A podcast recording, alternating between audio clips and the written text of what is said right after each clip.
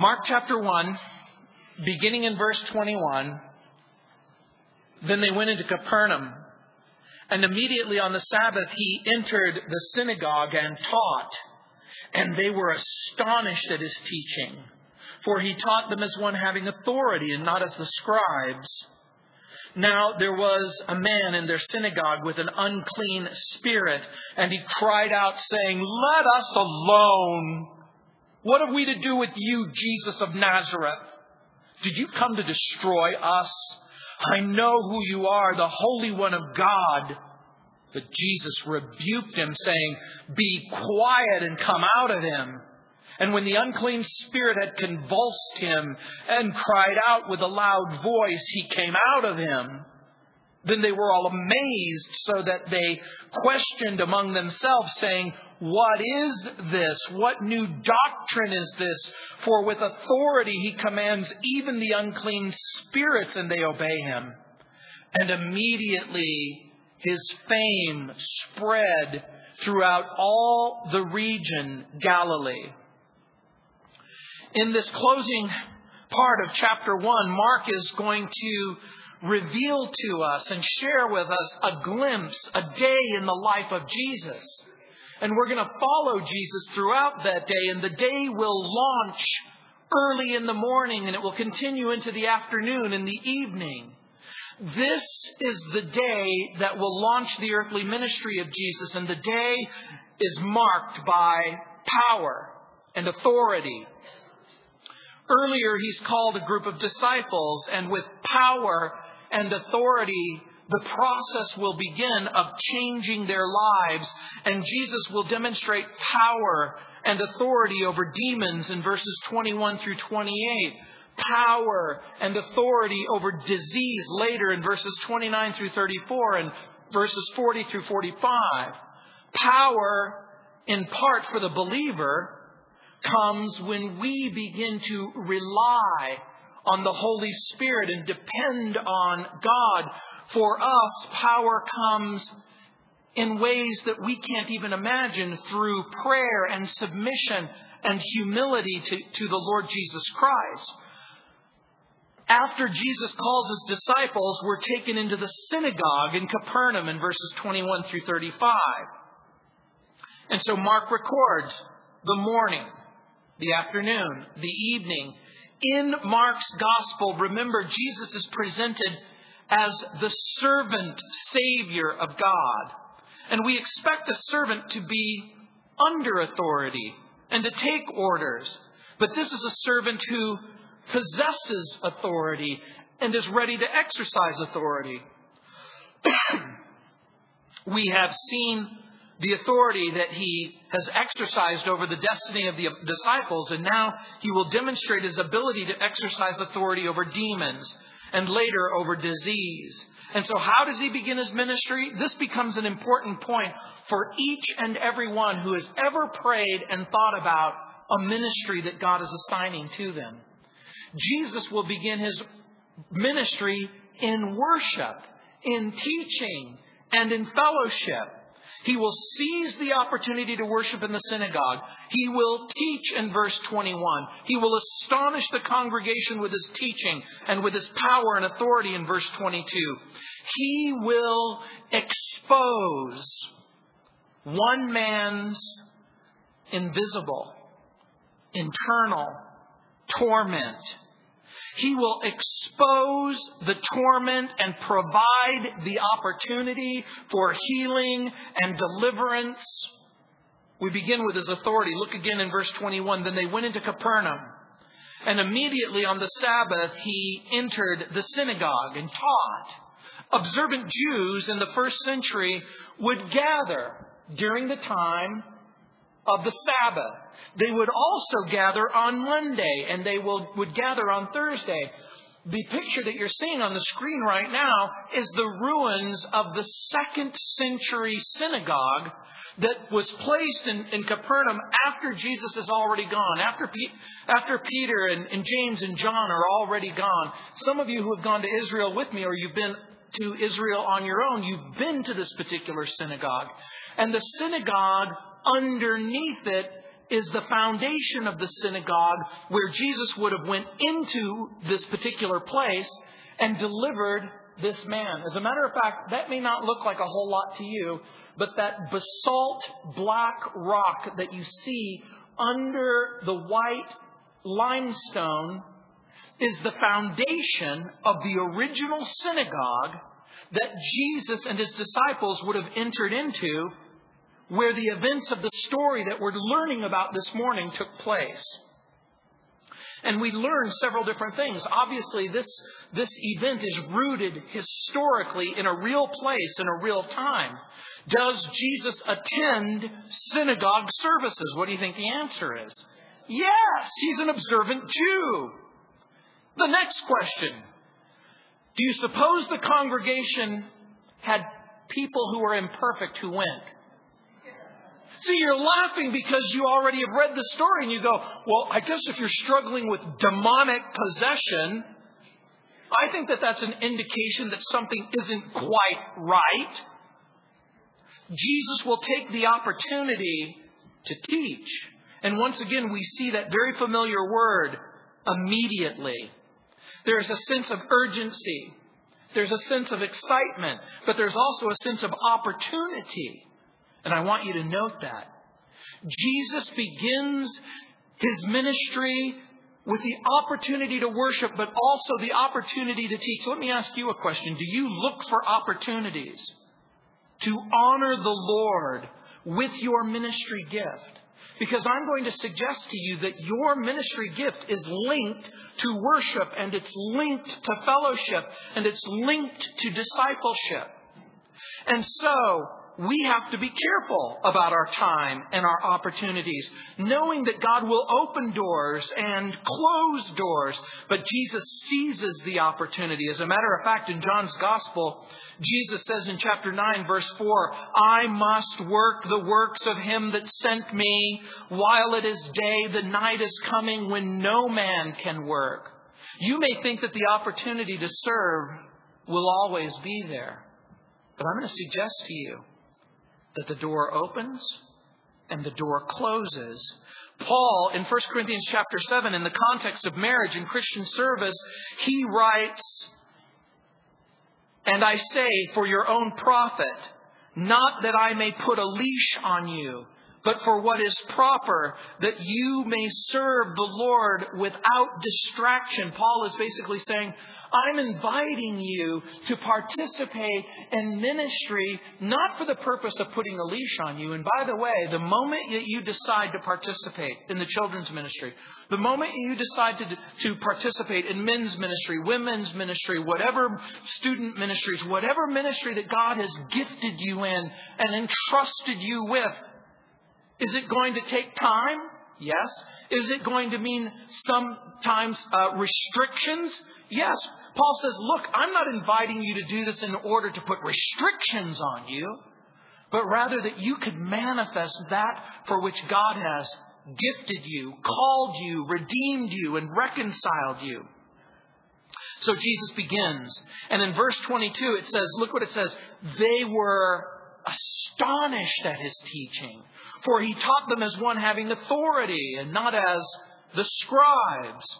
By the way, the word translated astonished is very expressive in the original language. The literal meaning is to be struck in the mind. Um, my friend Raul Ries in, in, Southern California, he has a favorite expression when something is extraordinary. Raul will say, I can't believe it, that blows my mind. And it, it may sound culturally interesting, but it really captures the meaning of this text.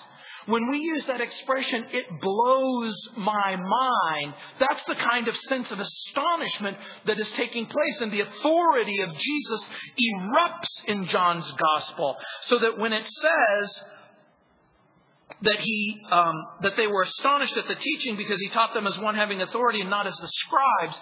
The scribes were used to appealing to other sources, Gamaliel or Hillel. As a matter of fact, the English word authority in its root means out of the original stuff. I don't understand the appeal. I, I have to confess, I didn't watch the royal wedding. But there is something about it that is interesting. There's a series of unbroken coronations that have taken place since 1066. And typically, when you're talking about authority, what does Mark mean when he says he taught them as one having authority? You're going to the original stuff. Jesus teaches with original authority rather than derived authority.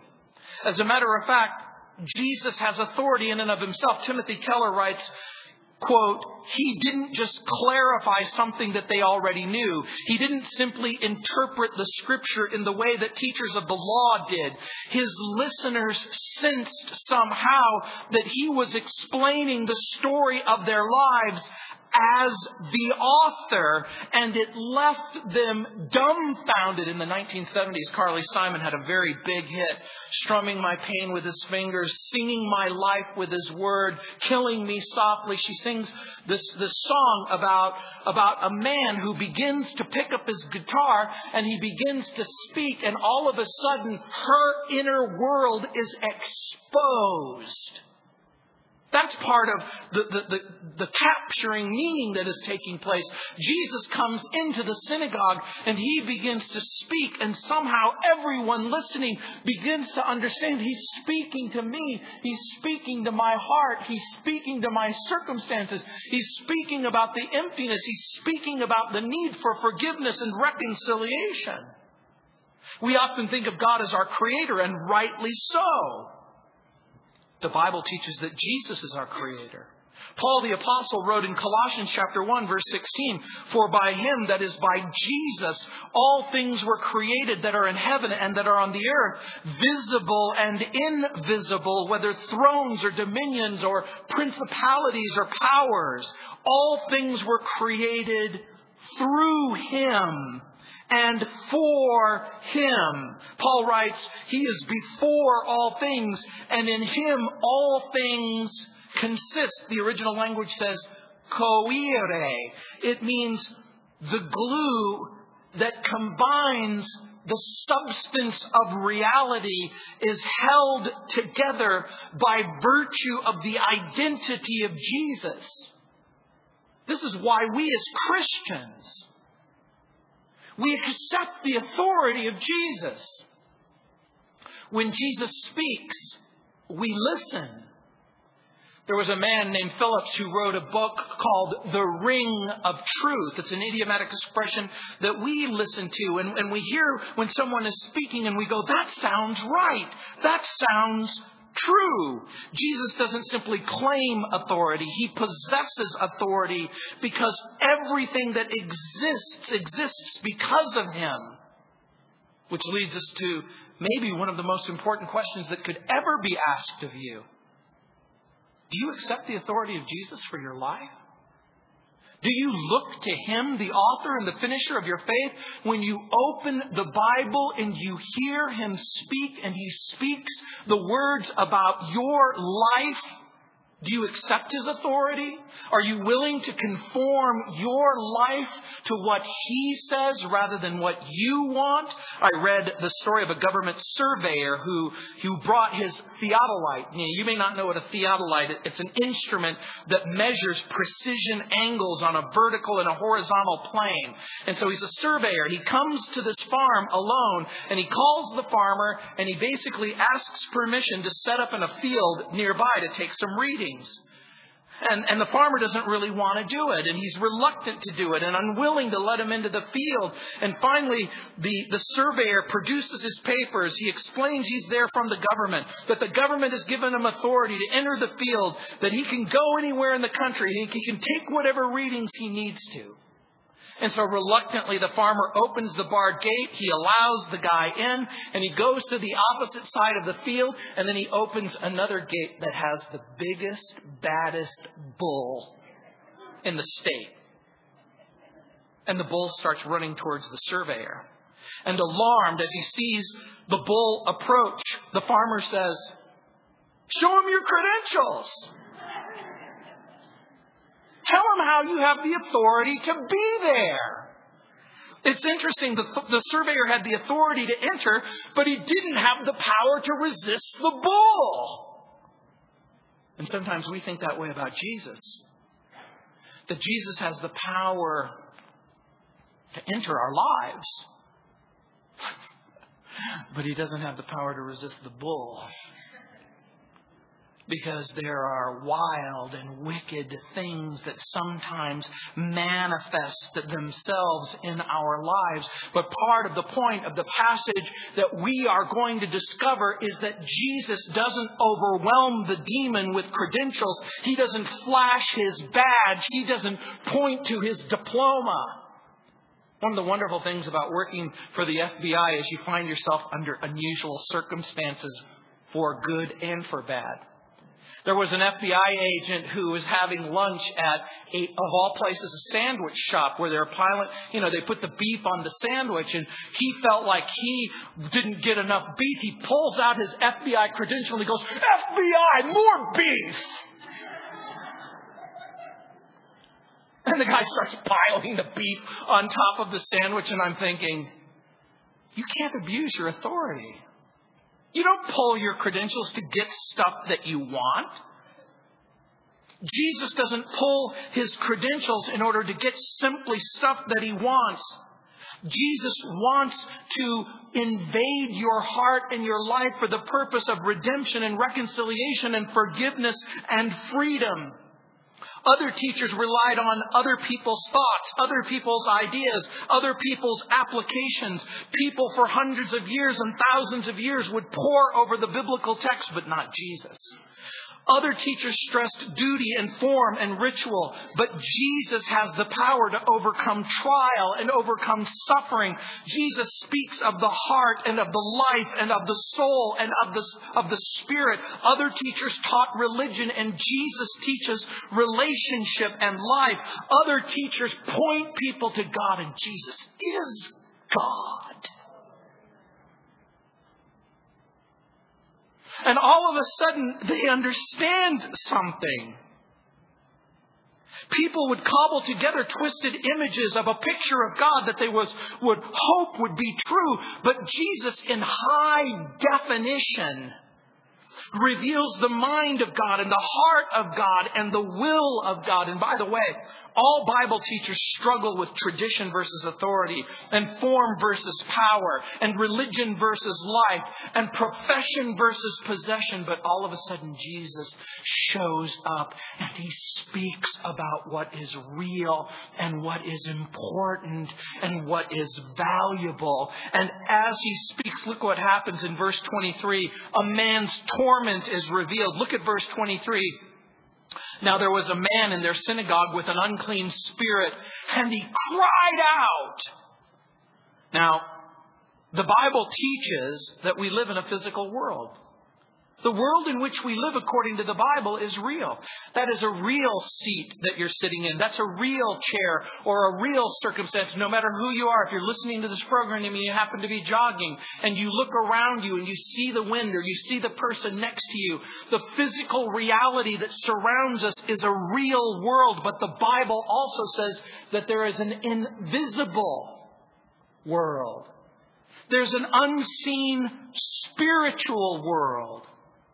And that unseen and invisible world is inhabited by interdimensional beings, angels and demons who are able to exist in one world and also exist in the other world.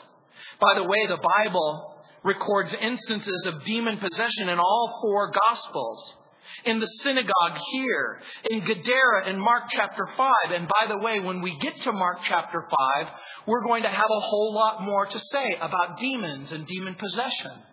I'll answer questions like, can a Christian become demonically possessed?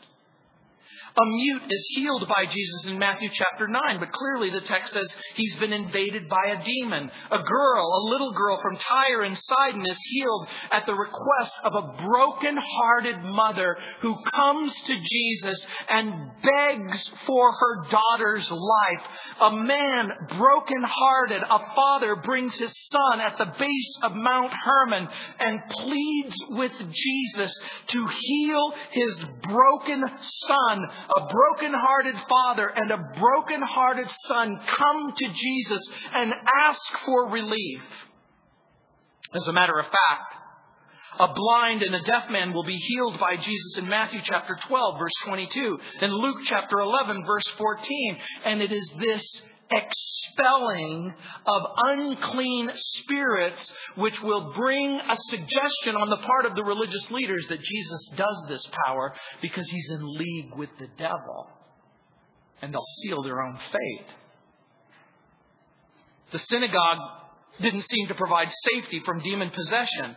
The text says there was a man with an unclean spirit. And the Bible will often use that term, unclean. And I know what some of you are thinking. When you hear the word unclean, you might be thinking, not clean. But I think you would be missing the point. Because demons are filthy. They are perverse. They are disgusting. You know, the Bible teaches several facts about demons. One of the facts that it doesn't teach is their origin or their development. We speculate about where they may have come from. We suggest that when God created the heavens and the earth and the angels sing, that angels, beings, real beings, for whatever reason that we don't quite understand or know exact details, rebelled against God and resisted God and rejected the plan of God and the person of God, and they became demons. The Bible does teach us things that we do know for sure. They have names, according to Luke chapter 8, verse 30, and Revelation chapter 9, verse 11. They speak, we learn right here in Mark chapter 1, Luke chapter 4, and Matthew chapter 8, verse 29. They know who Jesus is, according to Mark chapter 1 and Luke chapter 4, verse 34. They are aware of a future judgment and a permanent condemnation, according to Matthew chapter 8, verse 29. They're able to distinguish the saved from the unsaved, according to Revelation chapter 9, verse 4. They are able to formulate a Satan centered systematic theology, according to 1 Timothy chapter 4, verse 1, where it says that there is such a thing as doctrines of demons. They possess great strength. Exodus 8, Daniel chapter 10, Acts chapter 19, 2 Corinthians chapter 10. They experience fear, according to Luke chapter 8, verse 28, and James chapter 2, verse 19. They display disdain, Acts chapter 16, verse 15. They are unclean. They will be cast into the lake of fire, according to Matthew chapter 25, verse 41, and 2 Peter chapter 2, verse 4, and Jude chapter, uh, chapter 1, verse 6.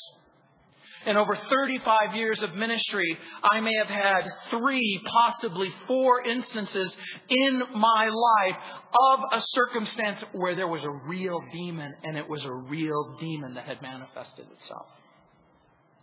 Early on, when I was a very young man and I was going into um, a hospital to pray for a woman who had cancer, I'm walking down a corridor. And as I'm walking down the corridor, I hear my name. Gino!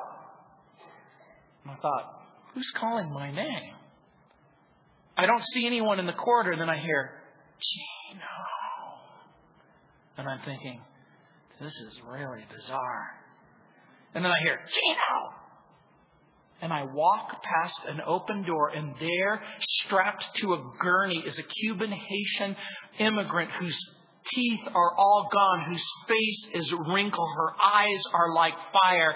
And she goes, Tengo sed! That's Spanish for I'm thirsty. And then she said in Spanish, I'm burning. And then she goes, Tengo. And I walk in the door. A psychiatric nurse is reading a magazine. She looks up at me and she says, Who are you? And I went, Gino. And she said, Are you a doctor? And I said, Sort of. And I understood something. But there's a real demon. And this person was in torment.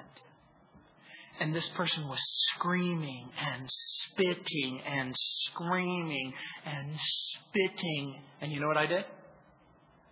I walked out. See, you're laughing, but you, you may not understand something.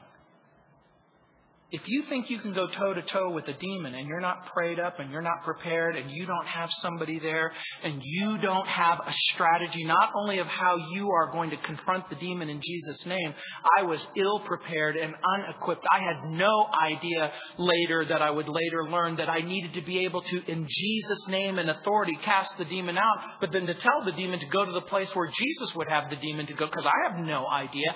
And the consequences of casting a demon out where the person is unprepared or unwilling to receive Jesus Christ as their Lord and their Savior. The synagogue doesn't seem to be a safety haven. The text doesn't tell us when he became possessed or why he became possessed. Warren Wiersbe presents an intriguing thought. In his commentary, he writes, We wonder how many synagogue services that man attended without revealing that he was demonized. It took the presence of the Son of God to expose the demon. And Jesus not only exposed him, but commanded him to keep quiet about his identity and depart from the man. What an interesting thought. How many times had he been to the synagogue? How many times did he participate in worship and the Word of God?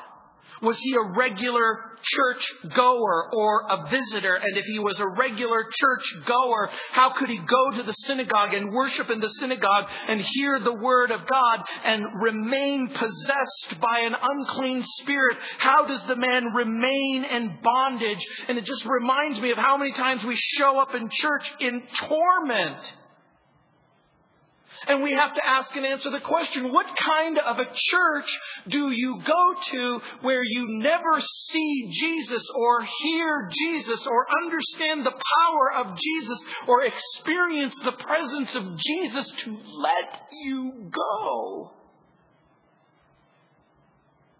Can human beings be delivered from the power and forces of evil by the Lord Jesus? That is right. Does Jesus have the power and authority to seize the object of your torment and remove it from your life? And therein is the rub. What is it that's tormenting you this morning? What fear or uncertainty? Does it have to do with your children? Does it have to do with your husband or or your wife? Does it have to do with your family or your friends? Does it have to do with your nation? Does it have something to do with an addiction? Does it have something to do with some powerful hold that something has on your life? And you all of a sudden begin to understand something that when you, when you come to church, that the church service can't be so dead and so lifeless and so empty that people aren't confronted with what's going on inside of their heart. How is it possible that this man remained unconfronted, unconvicted, unconverted, spiritually dead? The Bible says that the whole world lies in the lap of the wicked one in 1 John chapter 5 verse 19. That means that the whole world, in some sense, there is an influence, there is a power, there is something going on inside of the world in which we live. Where people are in bondage. They're in the grip of evil. How many unbelievers and make believers sit in churches all over the world and they hear the word of God week after week and month after month and year after year and they are unaffected by the message who refuse to believe the truth about their sin and who remain content to wallow in wickedness and embrace evil. And that's what happens if you show up in a church and Jesus happens to be there. Because if Jesus is in the church, He will knock on the door of your heart and He will expose the circumstances of what's going on inside of your heart and He will issue an invitation. He will tell you about His love and His grace and His mercy and His forgiveness and that there is hope and there is freedom and there is reconciliation. And this is exactly what happens in Acts chapter 7 when Stephen begins to minister to the religious leaders of his day, and he begins to remind them of the identity and the mission and the message of Jesus and how they took him and how they killed him. And then the religious leaders said to Stephen, We're going to kill you too. And in Acts chapter 7, verse 51, Stephen says, You stiff necked and uncircumcised in heart and ears, you always resist the Holy Spirit as your fathers did, so do you. And they picked up stones because they thought that if they could make the testimony of Stephen go away, if they thought that they could shut him up and shut his mouth, that the message would go away and they wouldn't have to be convicted anymore. You can shake hands and you can rub shoulders with believers. But have you ever abandoned your sin? Have you ever cried out to Jesus? Have you ever begged Him to take control of your life? Have you ever asked Him to pinpoint and put His finger on the source of torment and make it go away? Look what happens with the demons when they recognize Jesus. Look what it says in verse 24. Let us alone. What have we to do with you, Jesus of Nazareth? Did you come to destroy us? I know you. You're the Holy One of God. The passage could be translated, What do you want with me? The Greek reads literally, T, Hemen, Kai, Swai. Literally, the language says, What to us and to you? Vincent Taylor notes that in classical Greek, the question could mean, What have we in common? He thinks that it might mean, Why do you meddle with us? Ezra Gould combines the two thoughts in his commentary, and he writes, What have we in common which gives you the right to interfere with us? I think it captures the meaning. Demons have no interest in the redemptive work of Jesus. Demons have no interest in the forgiveness of Jesus and the redemption of Jesus and the reconciliation of the Father and peace. The expression, the expression is a complete separation of interest. You're no savior to us. You have an ocean of mercy, but not for us. You have all the power in heaven and earth to forgive sin, but there's no pardon for us. Here's a question for you. Are the demons reacting to the presence of Jesus? Are they reacting to the words of Jesus? Is it possible that they're reacting to both? And how do they react? With rage and with rationalization. When the man screams, Let us alone! Is there more than one demon?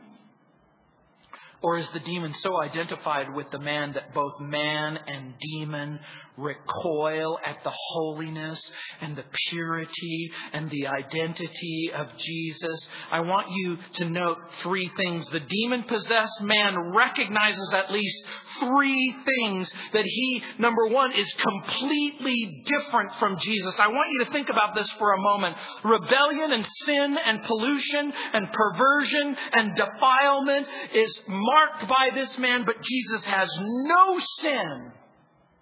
He is absolutely pure. He is absolutely meek. He is absolutely humble. The unclean spirit recognizes that Jesus has both the authority and the power to punish the demon, to destroy the demon. And you know what will happen? Demons will hide and demons will rage and demons will rationalize. Do you know what a rationalization is? It's a plausible but untrue excuse of why you do what you do. Demons will do, demons will do whatever it takes to retain their host and continue sinning and rebelling against God. By the way, don't make the mistake of asking the wrong question. You might wonder, do I have a demon? Does my husband, my wife, my brother, my sister, my child, do they have a demon? I think you're asking the wrong question. And by the way, when I get to Mark chapter 5, I will answer that question. You need to ask yourself a different question at this point. It isn't, do I have a demon? The question, the right question to ask at this point is, am I a demon? What do you mean? In what sense? I'm not talking about a fallen angel in rebellion against God. I'm talking about a fallen person. I'm talking about a weak person, a tortured human being who continues to resist God and reject God and rebel against God. Because let me help you understand something that demons and humans are different. You see, a demon is going to hell. There is no forgiveness and there is no hope for a demon. But there is hope for you and forgiveness for you. There is hope and forgiveness. There is life and there is love and there is reconciliation and cleansing. The difference between a demon and a human is a demon can't change and a human must change. But can't. Apart from the life of Jesus and the ministry of Jesus and the grace of Jesus and the forgiveness of Jesus and the hope that's found in Jesus. Demons know they will be judged and condemned forever. They continue to sin. Human beings may know that they're wrong and they may know that, that what they're doing is wrong in the life that they're living and the direction that they're going, but they think that at the last minute, that at the last minute they'll be able to cry out to God and cry out to Jesus and they'll experience relief from their torment. But guess what? You haven't been promised, let alone the rest of this message, let alone the rest of the day, let alone the rest of the week. I don't know how many people have sat in your chair and listened to message after message from this pulpit Turn from your sin, turn to the Savior. Turn from your sin, turn to the Savior. And they, they get up out of their chair and they walk out of this building and they, in their mind, are convinced that there's one more moment, there's one more week where they will be able to make the lasting change. But the Bible says today is the day of salvation. Now is the time to turn. The Bible teaches in 1 John chapter 3 verse 8, for this purpose the Son of God was manifested that he might destroy the works of the devil. Jesus was made known in part so that the work of the devil in my life could be destroyed, but also so that the work of the devil in your life could be destroyed. So it could be done away with. You know, it's interesting to me that the demon identifies Jesus. I know who you are, the Holy One of God. Demons confess that Jesus is Lord, but they don't do it to the glory of God. In James chapter 2 verse 19 it says, You believe that there's one God and you do well. The devil also believes and tremble. Now think about this for just a moment. Wicked, unclean demons are willing to concede that Jesus Christ is Lord, but you're not? You know, there's a list that I came across called the Celebrity Atheist List.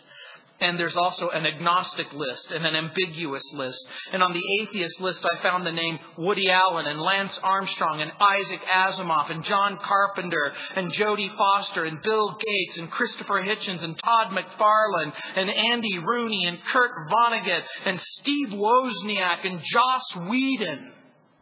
That's just, I'm just picking names at random. And when I saw Joss Whedon, you may not know that, but he's a film producer and a movie director. And he's the guy who invented the TV show Buffy the Vampire Slayer. And I heard an interview with him one time as he talked about his preoccupation with the occult and the supernatural.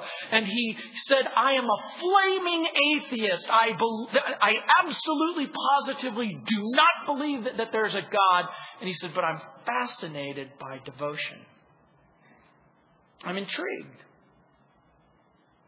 how a person would want to honor and respect and worship something that they can't see or taste or touch or, or feel. He's absolutely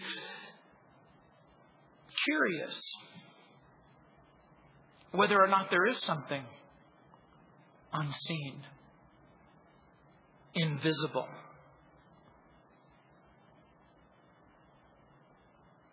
So you want to add your name to the celebrity atheist list? Demons won't. They don't claim to be atheists and they don't claim to be agnostic. They don't claim to be skeptical. They don't even claim to be ambiguous. They know the truth. And they know that their fate is sealed. The world and the world system, apart from Jesus, share the demon's message. Remember what I asked you? If you resist God and you reject God and you rebel against God, then how are you different from a demon? And how is your message any different from the demon's message? Jesus, what do I have to do with you? Wealth says, what do I have to do with you, Jesus? Leave me alone. I'm fine. I'm secure. I'm comfortable. I'm growing. Power says, leave me alone, Jesus. I'll find social, political, scientific solutions to the emptiness inside of my heart. Ego says, leave me alone, Jesus. I'm going to seek recognition and attention and esteem and honor and praise as I want. The flesh says, leave me alone, Jesus. I'll get excitement. I'll indulge myself. I'll stimulate myself. I'll relax relax, I'll release, I'll escape, I'll party, I'll distract myself. I don't need you. What do I have to do with you? We have a demon in the house of God. We have a demon in the house of God in the person of a man. We have a demon in the house of God in the person of a man excited by a sermon. We have a demon in the house of God in the person of a man excited by a sermon, willing to confront Jesus. And Jesus responds. The demons are in dread. They fear destruction, and rightly so. They recoil, and they are repelled by the words of Jesus. And this gives us an insight into their character. But it also gives us an insight into our character, doesn't it? Do the words of Jesus, do you find them repugnant and repelling? Or do you find them filled with hope and filled with love and filled with mercy and filled with freedom and filled with forgiveness? The writer of Hebrews says that Jesus was in all things made like his brethren, that he might be a merciful and faithful high priest, and all of those things that pertain to God to make reconciliation for the sins of his people. That's good news. And look what it says in verse 25. But Jesus rebuked him, saying, Be quiet, come out of him. Again, the Greek language is graphic. In the original language, it says, Be muzzled. Be quiet is a polite way of saying, Shut your demon trap. By the way, it's the same word found in Luke's Gospel, Luke chapter 4, verse 35. Jesus rebuked him, saying, Be quiet and come out of him. And it says, And when the demon had thrown him in their midst, it came out of him, and it did not hurt him. Jesus doesn't require the attestation of a demon. He's not looking for a demon's endorsement of his ministry. This last week, after years of silence, I heard Charles Manson recently warn the world about global warming. Can you imagine? You believe in, embrace, and even promote global warming. And here's Charlie Manson with his little swastika carved on his forehead going, watch out for global warming. Are you thinking, even if you think that there's some scientific credibility, do you want Charlie Manson as your spokesman? Yeah, he's lost whatever credibility for whatever cause he might want to promote. The demon has no intention of following Jesus. The witness Jesus wants from the man who makes a deliberate decision to follow him in faith and in faithfulness, that's what Jesus is looking for. And he casts the demon out with what? And this is critical. Look what it says. With a word. Jesus casts the demon out with a word. I want you to pause for just a moment. I want you to say, Jesus casts the demon out with a word. I want you to think about this for just a moment. Jesus speaks, and what he speaks happens. We know the Word of God. We depend upon the Word of God. And think about what's happening here. We confront unclean spirits of this world with the testimony of Jesus, with the words of Jesus. The chains of bondage and fear and terror are broken by a word. Do you realize that the moment that Jesus says, darkness go, light come, freedom, forgiveness, hope, the moment that Jesus opens up his mouth and says, Come to me. Come to me. And I'll give you hope and I'll give you freedom. Come to me and I'll forgive you. Come to me. And the weird and empty and wicked life that you have, I will redeem you. Jesus wields words with authority because his words are true. The commands of Jesus are authoritative because they're righteous. The appeals of Jesus are authoritative because they're prompted by his matchless love. The decisions of Jesus are authoritative because they're based on his infinite wisdom. The final judgment of Jesus is authoritative because the Father has said in John 5 22 that the Father has given him authority to execute judgment because he's the Son of God. And in verse 26 it says, And when the unclean spirit had convulsed him and cried out with a loud voice, he came out of him. The word convulsed means torn, sparazo. It means torn apart. I want to point something out to you. At the command of Jesus, the demon leaves. But I also need to share something with you. Demons rarely go quietly. And neither does this one. He screams. He's torn. The demon doesn't go quietly. Because the truth is, like the children of Israel who were told to occupy the land. The land was already occupied by people who were occupying the land. And the Lord said, I want you to go in, and these people have to go, and you have to stay. And the moment you receive Jesus Christ as your Lord and your Savior, the moment that you re- He redeemed you and reconciled you and forgave you, there were things in your mind, and there were things in your heart, and there were things in your past that don't want to leave. But guess what? If you're willing to allow Jesus to do the work of redemption, forgiveness, and expulsion, Jesus will do that. You know, when I was a young man, I stood in line for hours in Hollywood when the premiere of The Exorcist opened in Hollywood, the first time it showed anywhere. And it's an evil and frightening film. In the movie, two men's lives are destroyed in the process of allegedly removing an evil spirit. And I need to point something out to you that it is not religious ritual or mumbo jumbo that results in the expulsion of unclean spirits. It is the person of Jesus in reality.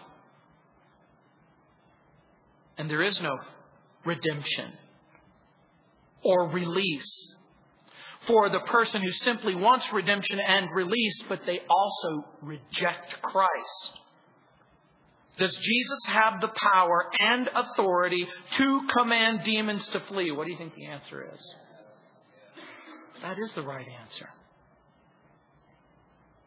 And so when Jesus shows up and speaks, when Jesus shows up something amazing happens. Look at verse 27 and 28. The crowd's response. They were amazed so that they questioned among themselves, saying, What is this? What new doctrine is this? For what, what authority he commands even the unclean spirits and they obey him. Remember, Jesus had earlier said, The kingdom is coming. But guess what? The kingdom has now arrived. How do we know? Because the moment darkness becomes light the moment that demons begin to flee, guess what? The kingdom of God has arrived. And by the way, the word translated doctrine means to teach. We fill that word with a theological connotation, but here I think it has the broad meaning of teaching. In other words, he says, What new teaching is this? In the sense that the teaching of Jesus is with authority and power, so much so that even invisible, unclean spirits re- re- respond. And then verse 28 says, And immediately his fame spread throughout the region, all around Galilee. And when it says immediately, it doesn't mean weeks later. It doesn't mean months later. It doesn't even mean days later. We have an expression now in our culture and society that when somebody uploads something to YouTube, it goes viral. And that's exactly what's happened in a, in a historical sense. Jesus opens his mouth. This event takes place. The people are amazed. Remember, the day begins in the morning, but by the time afternoon and evening comes, people will get their mothers, their fathers, their brothers, their sisters, their family, their friends, everyone who is afflicted, everyone who is diseased, everyone who is infirmed, everyone who has a demonic spirit, everyone, everyone who is in trouble. They're going to start to bring them to Jesus. Someone said, Faith sees the invisible, believes the incredible, receives the impossible. Do they know everything about Jesus? No. By the way, for those of you who can't wait till Mark chapter 5, I need to tell you something. Salvation provides safety from possession. In 1 John chapter 4 verse 4 it says, "You are of God, little children, and have overcome them because he who is in you is greater than he who is in the world." And guess what? People will begin to see the invisible and believe the incredible and receive the impossible. Faith begins to see something that they've never seen before. That the emptiness and the loneliness and the hurt and the pain and the guilt can go away. They believe, they believe the incredible. They believe that Jesus can heal them and save them and forgive them and reconcile them, and then they can receive the impossible. You know what the impossible is? That you could be redeemed at all. You know what the impossible is? That you don't share the same fate in the future of demons. It is amazing to me that I could be saved. I know this is going to come as a shock and a surprise to you, but I'm even amazed that God could save somebody like you.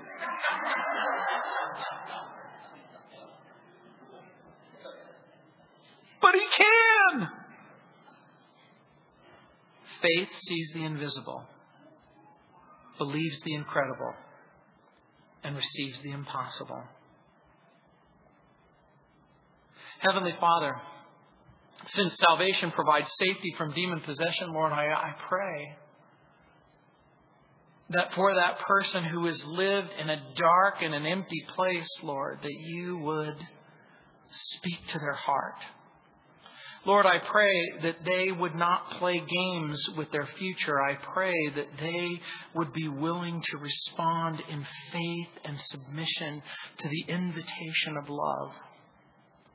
And Heavenly Father, we thank you for that invitation that Jesus extends, that if we would believe in our heart and confess with our mouth that Jesus Christ is the Lord, that there is forgiveness and hope and salvation and life. And Lord, I pray for that person who's in a private place of torment. That, Lord, even when I said that word torment, something or someone came into their mind. Lord, I pray that by the power of the Holy Spirit, you would place your hand on that thing and expel it from their life and I pray that they would trust you and submit to you and allow your Holy Spirit to strengthen them for the life ahead. Lord, I pray that you would give them the wisdom to pray about what it means to love you and to know you and to depend upon you for everything that life brings. And Heavenly Father, we pray that as we follow Jesus, into the afternoon and into the evening, that we will once again be amazed of what Jesus has to say. In Jesus' name, amen. Let's stand.